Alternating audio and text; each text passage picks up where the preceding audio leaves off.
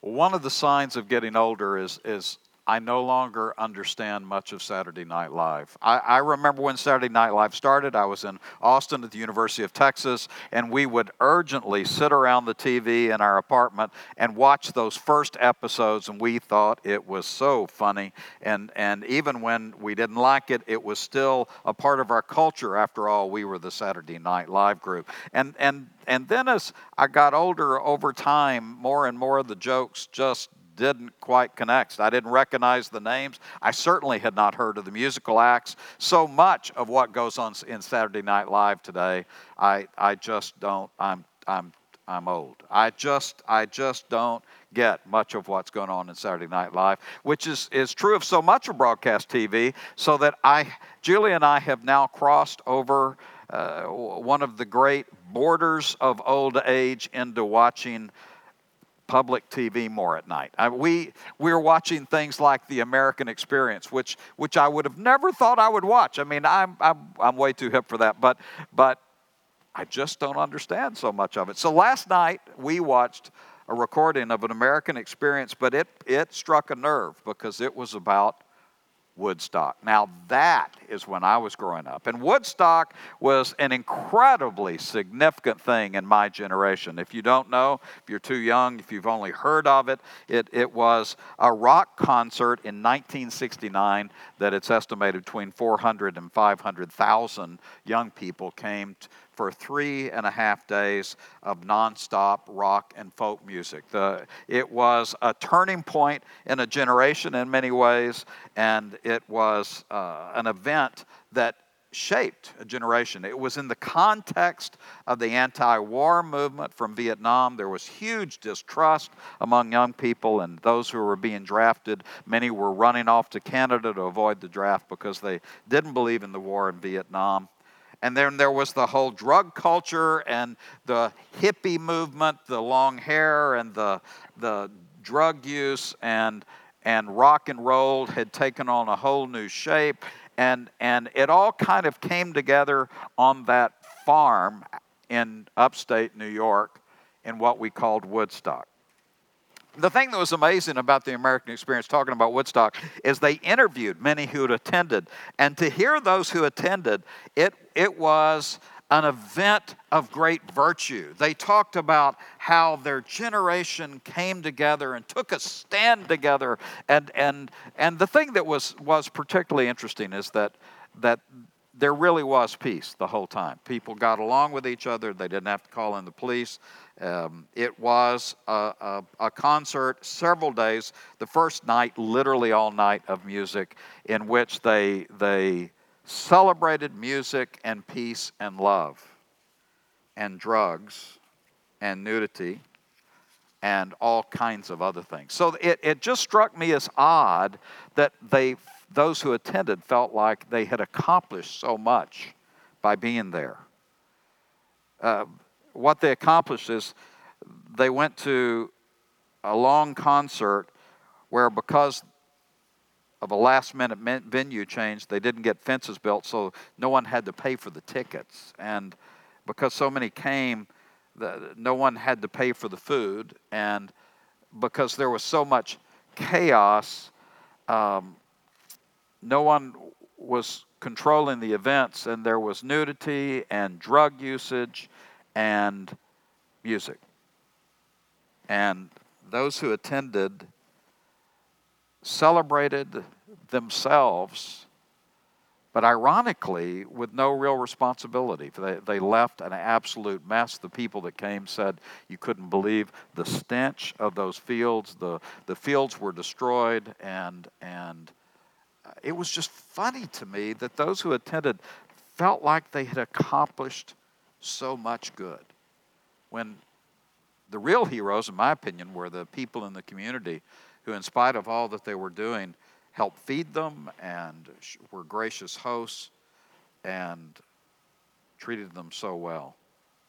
Woodstock was a crazy event in the context of a society that was, in many ways, tearing apart, largely over Vietnam, but over many other factors in our culture. And in 1969, after that, uh, um, excuse me, th- that was the year Richard Nixon started his presidency, who would ultimately end the war in Vietnam, and things finally started settling down after that.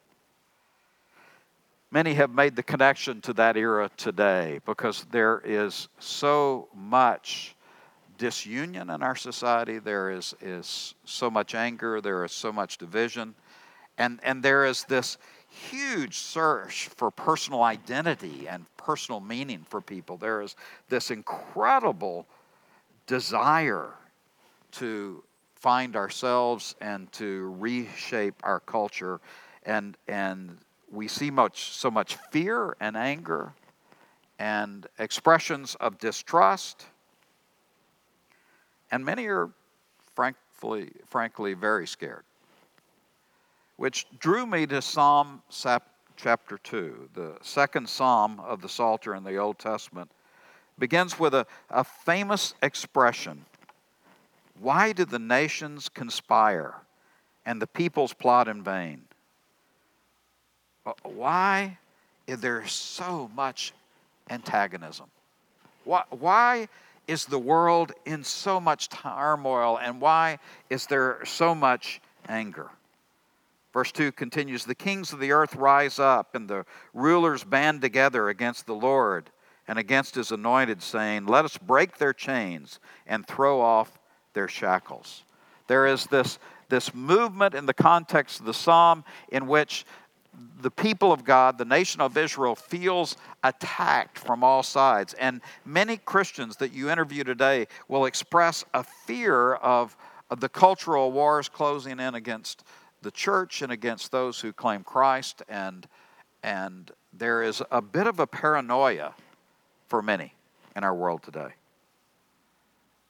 And as one of my favorite posters from my early years says, just because they're paranoid doesn't mean they're not out to get me. Uh, the, the, fa- the fact is that that paranoia has some reason, given the legislative changes and, and, and, and quite frankly, what you read from so many different sides. Why is there so much going on in our world that is so filled with antagonism?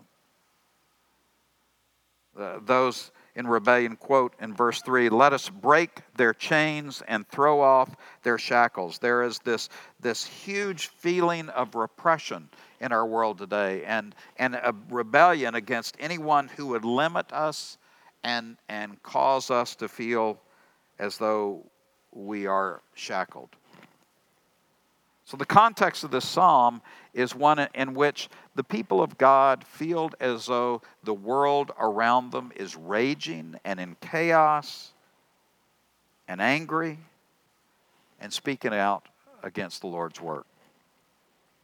Now, scholars view this psalm as what is called a royal psalm because it was probably written for the coronation of the Davidic king. Whether it was for David originally or Solomon after him, it was a psalm that would have been read when the new king ascended the, th- the throne because in the ancient Near East, especially in the nation of Israel, the king was viewed as a representative of God, the Lord Yahweh, King of Israel. And so eh, they would have celebrated his appointment as the king representing the nation of Israel and serving under the Lord God of Israel.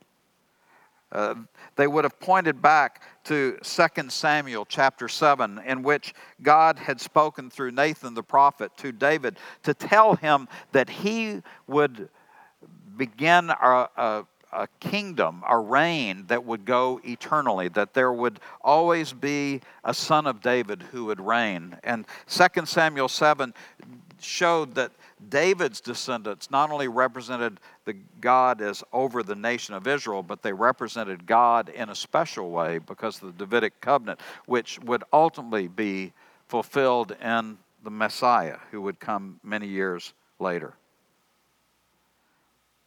So, the, the setting of this psalm, in many ways, would have felt like today chaotic, angry, uh, difficult. In verses 4 through 6 of Psalm 2, the Lord responds.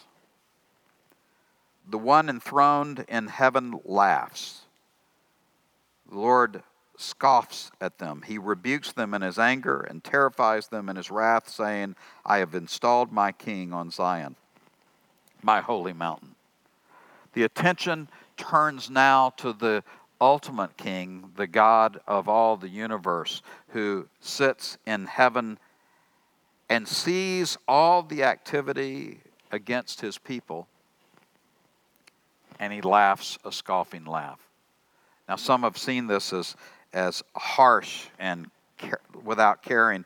But I, I, have a picture for you that I think fits this perfectly. Many of you know that the first thing Julie and I did after we married was buy a child care center in beautiful East Texas. We had, I think, 65 children there all day, had eight employees, and, and it we were 22 and 23 and and had absolutely no idea what we were doing but but we did a great job I'm sure and and Julie was the sec- two year old teacher. We only accepted children were two year old or older, and so we had the maximum of 11 two year olds, and Julie taught them for nine hours a day. She was in her own small room with 11 two year olds all day long.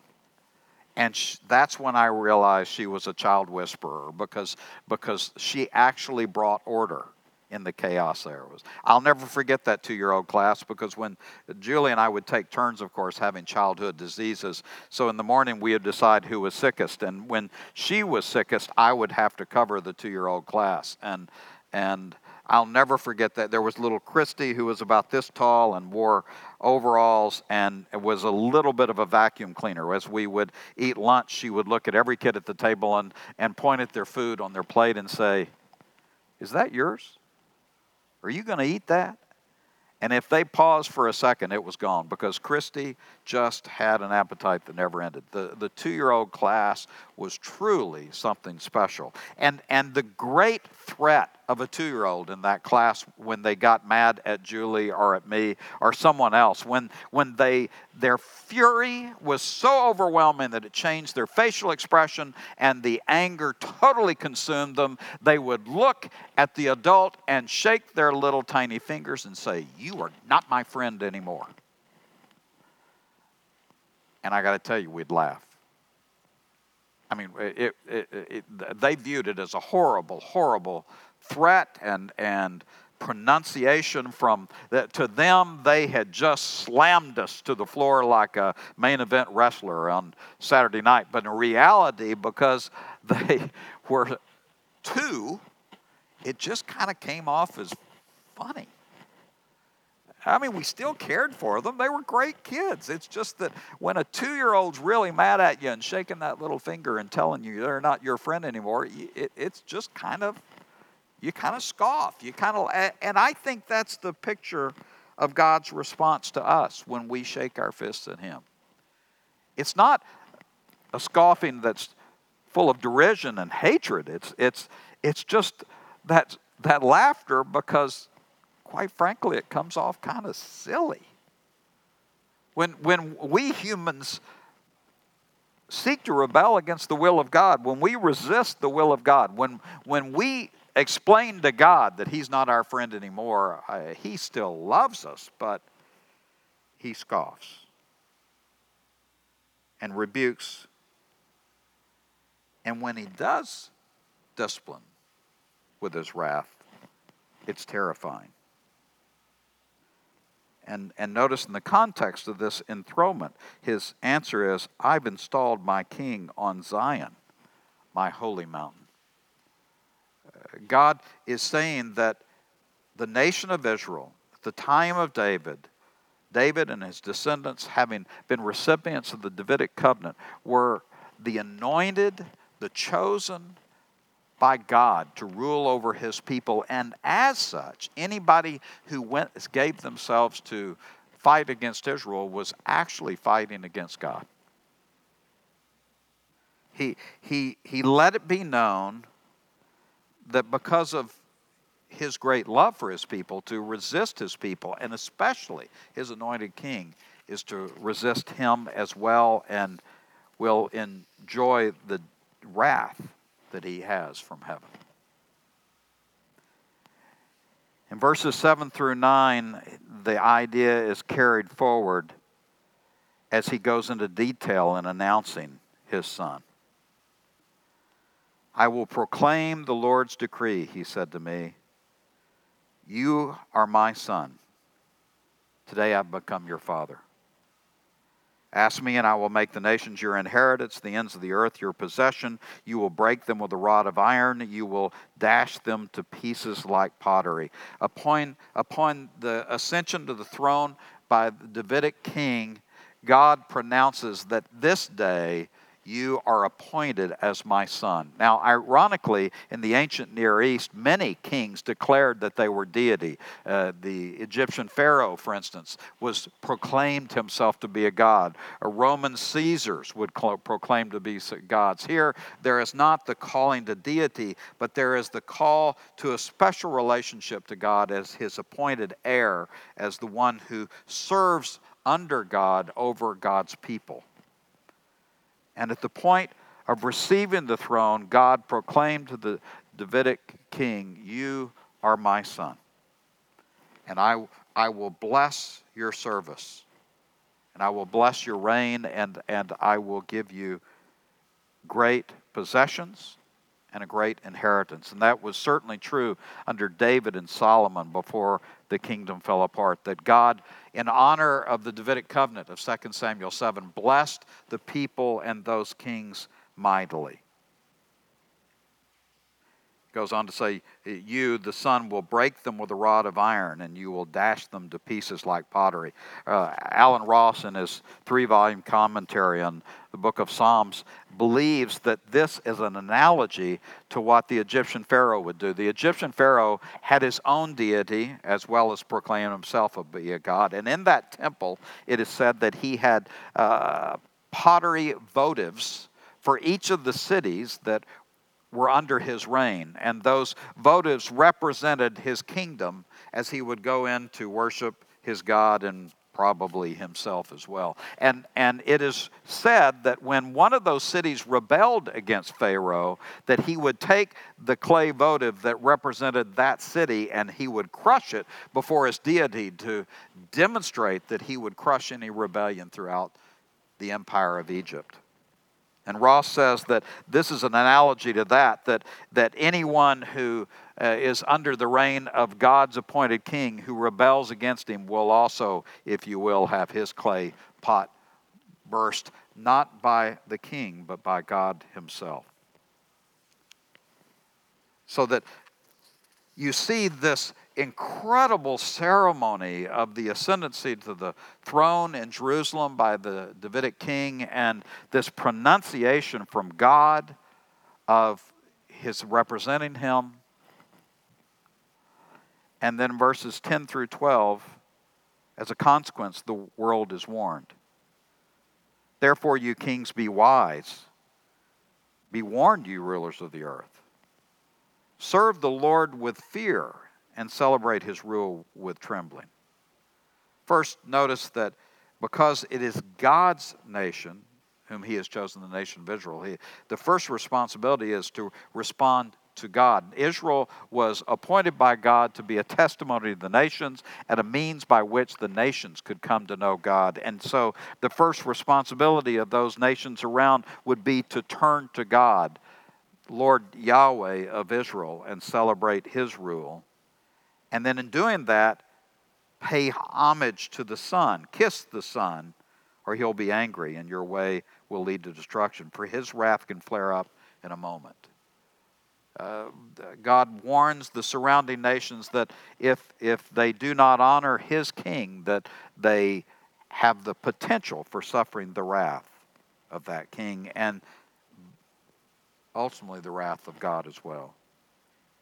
And the psalm ends with a blessing, a beatitude, if you will. Blessed are all who take refuge in him. God declares that anyone who submits to the Davidic king has the opportunity to have the blessing of God because not because the inherent value of the king, but because of the one who has chosen him and placed him on that throne, and that his value is what, his reign is what they should submit to. So when you read this psalm, you get a glimpse into the nation of Israel and of the role of the king in representing the nation and the role of the nation in representing God to the world around. But you know that that's not all that is in this psalm. That you understand that this psalm means much more.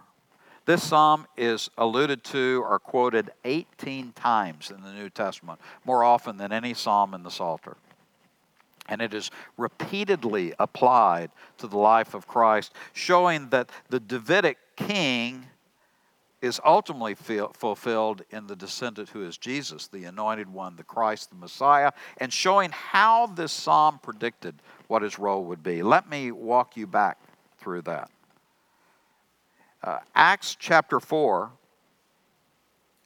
uh, Peter is preaching to the early church Verse 24 When they heard him, they raised their voices together in prayer to God. Sovereign Lord, they said, You made the heavens and the earth and the sea and everything in them. You spoke by the Holy Spirit through the mouth of your servant, your father David, our father David. Why do the nations rage and the peoples plot in vain? The kings of the earth rise up, and the rulers band together against the Lord and against his anointed one. Indeed, Herod and Pontius Pilate met together with the Gentiles to conspire against your holy servant Jesus.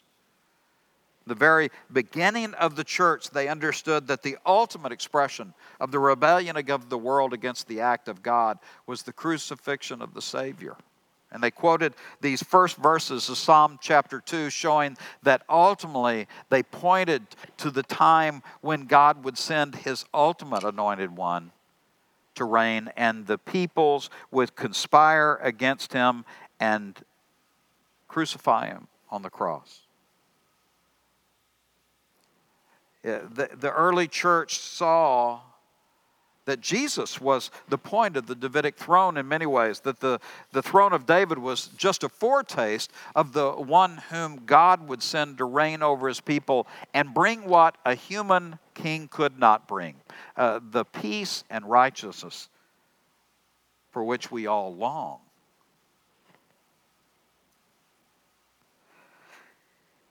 verses 7, the announcement of the Son, You are my Son, today I become your Father, is used repeatedly in the New Testament.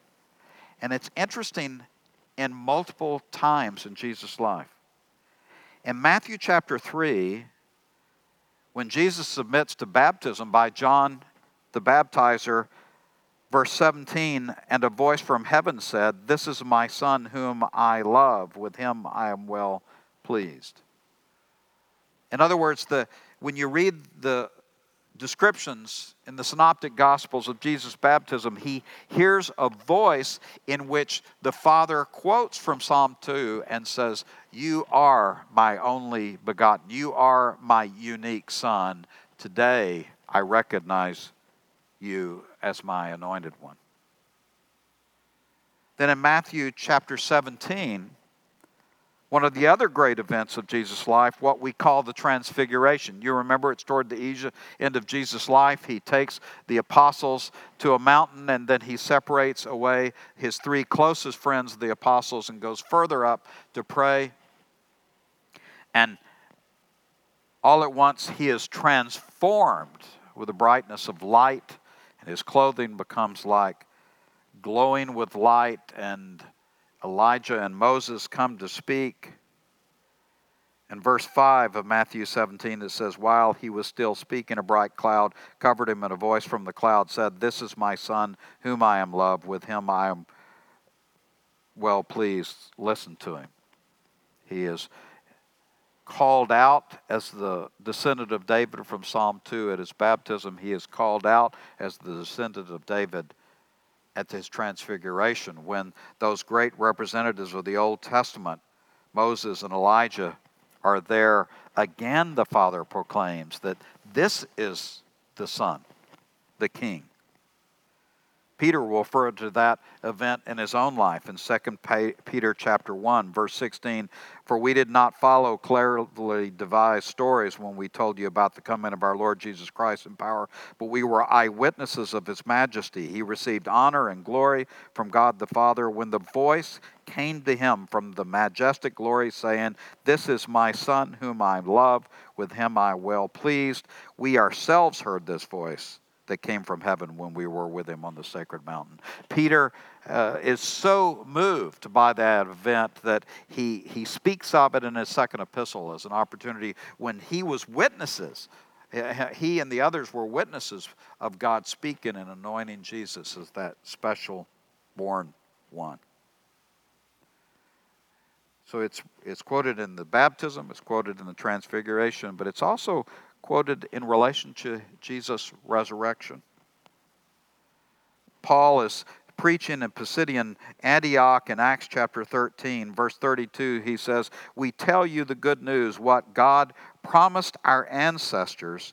He has fulfilled for us, their children, by raising up Jesus, as is written in the second psalm You are my son, today I become your father.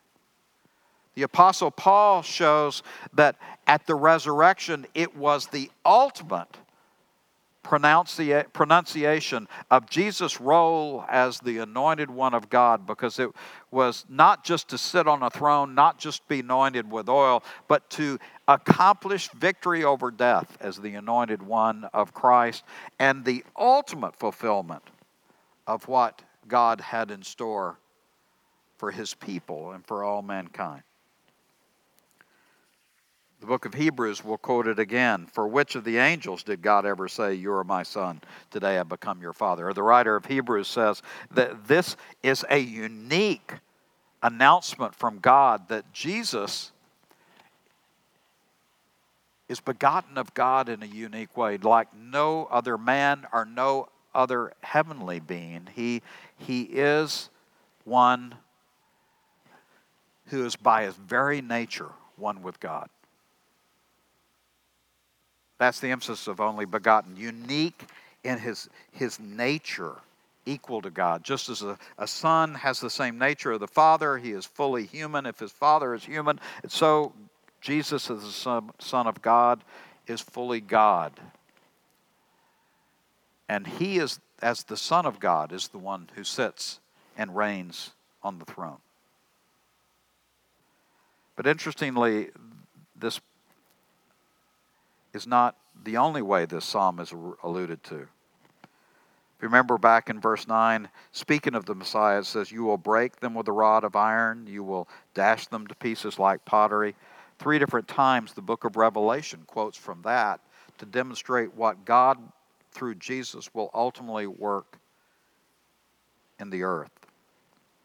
Revelation 2:27 that one will rule them with an iron scepter and will dash them to pieces like pottery, just as I have received authority from my Father chapter Revelation 12 verse 5 she gave birth to a son a male child who will rule all the nations with an iron scepter and her child was snatched up to God and to his throne. Revelation 19:15 coming out of his mouth is a sharp sword with which to strike down the nations. He will ruin them rule them with an iron scepter. He treads the winepress of the fury of the wrath of God almighty. In other words as John the apostle is writing these revelations about our Lord in the last days he he too points to the verbiage of Psalm chapter 2 and says that it will ultimately be fulfilled in the last days when Jesus, as Messiah, returns and brings the justice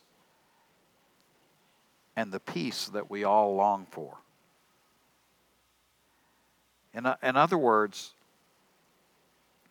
Psalm 2 doesn't just point to the Davidic king who ruled in Israel at at the time of the United Kingdom, it doesn't even just point to Jesus' reign today as the Messiah who was proclaimed to be the Son of God at his baptism and his, the transfiguration and his resurrection.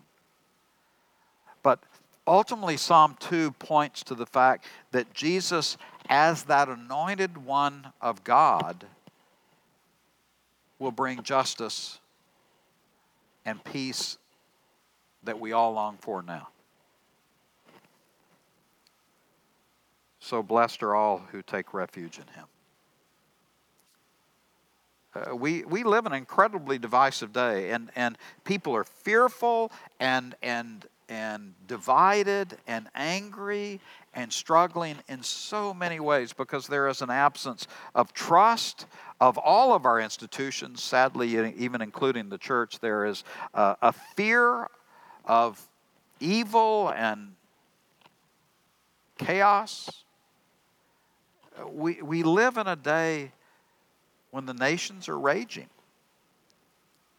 And, and you can sense it as you watch the news and as you read the paper and, and you speak to your friends. There is this chaotic nervousness today because you wonder who's in charge.